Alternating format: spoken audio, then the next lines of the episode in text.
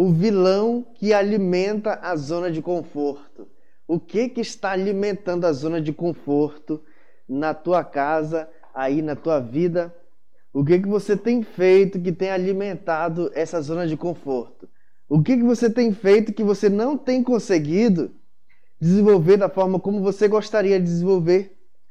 E viver uma vida onde você tem satisfação pessoal e tem crescido constantemente. Não tenha medo das novidades, das conquistas que virão à nossa frente.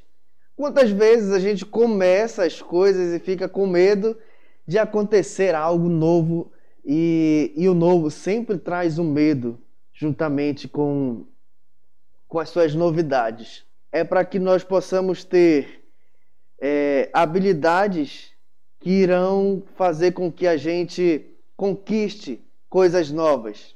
E essa mentalidade é o que nos tira realmente da zona de conforto.